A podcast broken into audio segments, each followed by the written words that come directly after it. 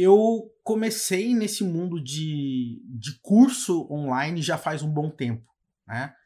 E, mas eu sempre quis dar um jeito de dar escala, conseguir vender mais, como qualquer outro empreendedor. Mas eu lembro que naquela época o que me fez assim contratar de uma forma muito clara e falar eu quero entrar nessa parada foi por causa dos depoimentos.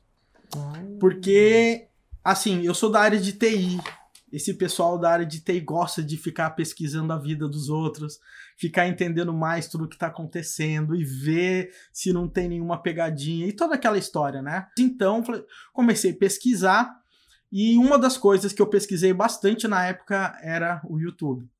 E daí, quando eu comecei a fazer as pesquisas, era só depoimento positivo.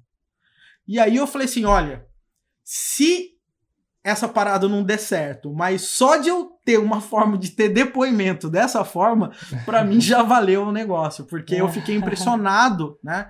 Eu falei, puxa vida, cara, não é possível que não tenha ninguém falando mal desse cara.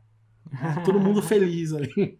E então, eu acho que desses faixa pretas aqui, eu também sou daquela turma que é dos bem antigos, mas acabou virando faixa preta só agora.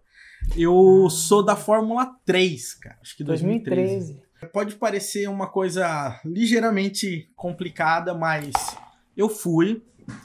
E eu acho que eu sou um dos únicos casos. Eu posso estar enganado, mas eu acho que eu sou um dos únicos casos na Fórmula que eu fiz basicamente um 6 em 7 naquela época e eu desisti da Fórmula. Acho que era um momento de vida, eu tinha algumas coisas em relação à parte de saúde e tudo mais. E naquele momento eu não estava aguentando, na realidade, seguir.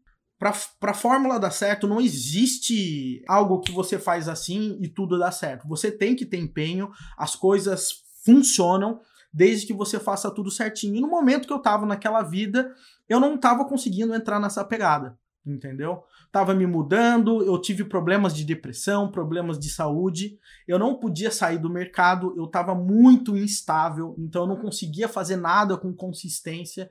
Então, naquele momento, eu, eu falei, eu vou começar a usar alguns princípios da fórmula para montar o meu site e vender assinaturas, né? Então, a partir daquele momento, eu acabei tomando aquele outro caminho, porque eu vou ser, ser, bem honesto também. Eu acho que foi algum tipo de crença limitante, sabe? Que dizem que você coloca na cabeça, ah, não, acho que isso não é para mim agora, e acabei não, não, não entrando, não continuando. Eu coloquei na minha cabeça que trabalhar de forma perpétua Uhum. Ia me gerar menos estresse. Foi muito boa a minha experiência, mas quando você entra na linha. Foi muito boa, tanto que eu tenho o produto rodando hoje com milhares de assinantes e tudo mais. Mas assim, é uma parada muito diferente de lançamento. E, e daí eu comecei a rolar com Perpétuo, funciona hoje é, muito bem. Mas, assim, você começa a entrar num outro mundo, com outras métricas, ou outros outras formas de vender. Tá aberto todo dia. Cada dia você tem que encontrar uma coisa nova. Depois para de funcionar e você tem que continuar. E o que que acontece? Quando eu percebi, a cada dia eu tava ficando mais longe da minha audiência, porque eu fiquei apenas como mais um produtor de curso no site onde eu vendia, que tinha muitos outros tutores, e eu ficava, acordava todo dia e era métrica, saiu campanha e não sei o que, e blá blá blá, e etc. E quando eu fui ver, o que que aconteceu? Que eu comecei a parar de fazer o que eu fazia, o que eu gostava de fazer. E que, que, que era ensinar e ajudar profissionais de tecnologia a conseguirem subir na carreira. Por que não criar um projeto novo e tentar fazer algo que eu consiga também mais me realizar profissionalmente, e nesse foi um momento crucial que a gente falou, pessoal, vamos começar do zero. Hum. Então a gente criou uma nova conta no Instagram, criamos um novo canal no YouTube e eu falei, tudo que for entrar aqui vai entrar focado nesse avatar.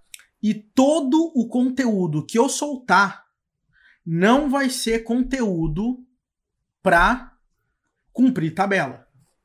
Vão ser hum. conteúdos muito bons e que você não acha facilmente na internet. Mas eu acho que isso fez uma diferença muito grande, porque apesar do canal não ser um canal gigante, é, as pessoas que vão no canal acabaram virando fãs do nível, da qualidade de conteúdo. Em 2019, eu acho que a gente fez quatro lançamentos, alguma coisa uhum. desse tipo. A gente vendeu em torno, em torno de uns 500 mil, alguma coisa assim. E no, até agora, até agora, até a última vez que você olhou, qual o seu faturamento em 2020? Perto de 2 milhões e 100. Eu acho que o que me ajudou a chegar nesse momento da faixa preta não foi nenhuma expertise maluca em si em relação a aquela hack de tráfego, aqueles fazer aqueles lançamentos gigantes. É, o público nosso é bem pequeno, mas o que eu acho é gerar valor de conteúdo mesmo. Isso não é jargão. Quando falam cria conteúdo, conteúdo é importante, etc. Meu, não é jargão. Cria um conteúdo decente, um conteúdo que não seja fácil, que não seja sim, não fácil de execução, mas que não seja fácil de todo mundo encontrar na internet, né? É, crie coisas que realmente façam diferença, porque às vezes você olha um Nutella ali, dá vontade de chorar, aquilo não vai enriquecer nada na vida das pessoas.